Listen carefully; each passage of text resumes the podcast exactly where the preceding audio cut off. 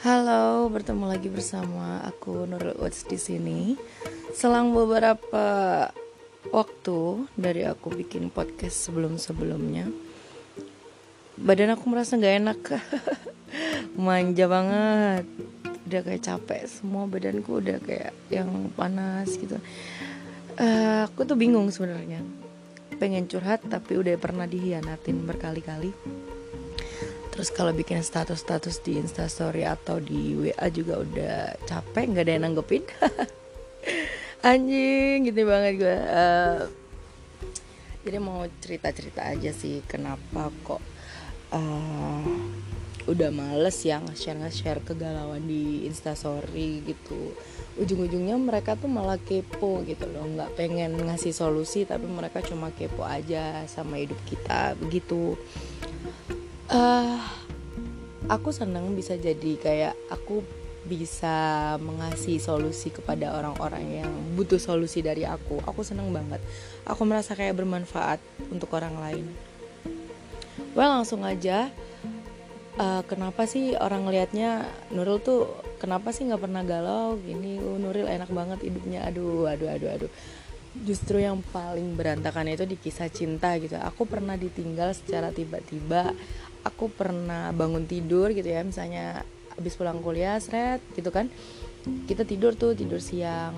Pas udah bangun udah nggak ada yang ngechat sampai seterusnya. Itu aku pernah banget. Ketika udah cinta ketika aku pernah galau segalau galaunya itu pada waktu aku merasa kayak wah aku mau serius nih sama orang ini. Dia memberikan aku pengharapan yang begitu dalam sehingga uh, pernah suatu ketika dia berkenalan dengan orang tua aku gitu kan. Aku merasa kayak wah ini bener-bener serius nih orang ini gitu kan. Tapi tiba-tiba di tengah perjalanan dia bilang kalau ibunya nggak suka sama aku dan um, dia mau menikah sama orang lain. Iya siapa sih yang nggak percaya gitu kan? Aku pertama nggak percaya. Mungkin uh, aku merasa kayak ha nggak mungkin gitu kan masih muda kok nikah sih. Terus uh, bentar bentar bentar ya. Ini lagi ada yang ngechat nih temen aku. Oke okay, lanjut. Terus uh, ketika dari mana tadi? Uh, dari ya ketika dia bilang orang tua nggak merestui dia berasal dari desa gitu ya. Jadi ceritanya kayak gitu.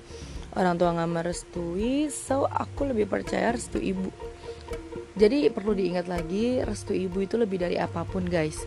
Jadi buat kalian sobat anchorku di sini, aku mohon ke kalian jangan bantah omongan ibu sekalipun ibu minta yang aneh-aneh. Itu untuk kebahagiaan kita di masa depan gitu. Uh, sekali ibu bilang ibu nggak suka ini ya udah jauhin secara pelan-pelan dan jangan langsung kayak gitu ketika aku juga menghargain orang itu nggak suka uh, ibunya nggak suka sama aku juga aku hargain sekali. Karena itu ibunya dia yang melahirkan coy gila. Masa iya sih? Gitu kan. Mungkin merasa tidak adil. Janco ini aku kenapa ditolak? Badan aku udah mengusahakan yang terbaik. Mungkin packagingku kayak gini packaging lagi packaging kayak gini. Mungkin aku yang bisa lebih sayang daripada orang-orang yang berkedok baik gitu misalnya seperti itu tapi siapa yang tahu isi hati? Dalam hati manusia nggak ada yang tahu toh. Cuma kita sendiri dan Tuhan yang tahu. Begitu. Ya ampun omongannya berat banget berat banget. Terus um, lanjut lagi.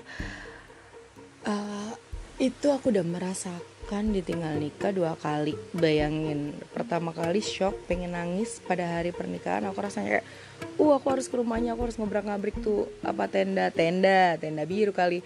Aku harus obrak abrik nih gitu gitu aku nangis nangis sedikit kayak meraba gitu yang meraba semili gitu kan. Tapi aku mikir juga kalau aku nikah beneran sama dia dan ibunya ngerestuin juga hancur tuh rumah tangga begitu terus akhirnya semakin ke sini itu semakin membuat pelajaran gitu kan. Aku nggak pernah galau sih ya sama cowok kecuali apa ya nggak tahu deh. Pokoknya kan harus uh, tiru sifat aku yang bodoh amat ini terhadap cowok. Kan kita tuh bisa cari seribu cowok gitu kan. Tapi kalau untuk restu orang tua nggak ada men. Jadi kalau misalnya halangannya orang tua mending jangan gitu kan. Orang tua agama ay terserah sih terserah pilihannya orang masing-masing. Tapi kalau aku uh, kalau emang orang tua gak merestui satu kali ya udah aku bakalan pergi gitu kan. Karena itu sakral banget gitu restu Allah restu ibu gitu kan. Jadi itu pertama kali aku merasakan galau yang sangat sangat sangat sangat sangat galau. Dan hmm, semoga jangan terjadi lagi. Karena galau itu bener-bener nggak enak. Aku kalau galau tuh ya males makan tiba-tiba sakit gitu. Oh, alay banget alay banget sumpah. Alay banget. Terus hmm, bentar-bentar ya. Terus juga aku pengen kasih saran buat orang-orang yang suka galau. Ayolah jangan galau ini 2019 gitu. Masih banyak hal yang positif yang bisa kamu lakuin jangan terus menyalahkan diri kamu kalau kamu yang salah kamu yang harus minta maaf kamu yang harus nggak usah sesayang apa pun kamu ke dia dia bukan suami kamu masih an. Kamu masih bisa bahagia kamu berhak bahagia dengan siapa pun tanpa kamu mikirin mantan mantan kamu itu. Secara logika sih gitu. Kalau misalnya kamu lihat kuatas kuatas gitu mungkin menurut aku makin memperkeruh keadaan ya. Meskipun emang kata-katanya sama mending mending cari kuatas yang temanya bodo amat. Misalnya aduh lagi lagi pusing pengen mandi bir. Kayak gitu itu ada di sebuah akun apa ya aku lupa. Tuh kayak gitu. Jadi kayak lucu-lucuan tapi menghibur dan membangkitkan suasana hati. Itu lebih uh, bermanfaat sih untuk kita. Jadi kalau misalnya galau diambil sisi positifnya dan kalau dulu aku galau sih ya pasti tinggal nikah aku langsung belajar pakai softland ngaco sih. Tapi itu kan mempercantik diri usaha kita untuk mempercantik diri agar mendapatkan yang lebih baik lagi. Seperti itu toh. Nah uh, kayak gitu dulu aja sih ya.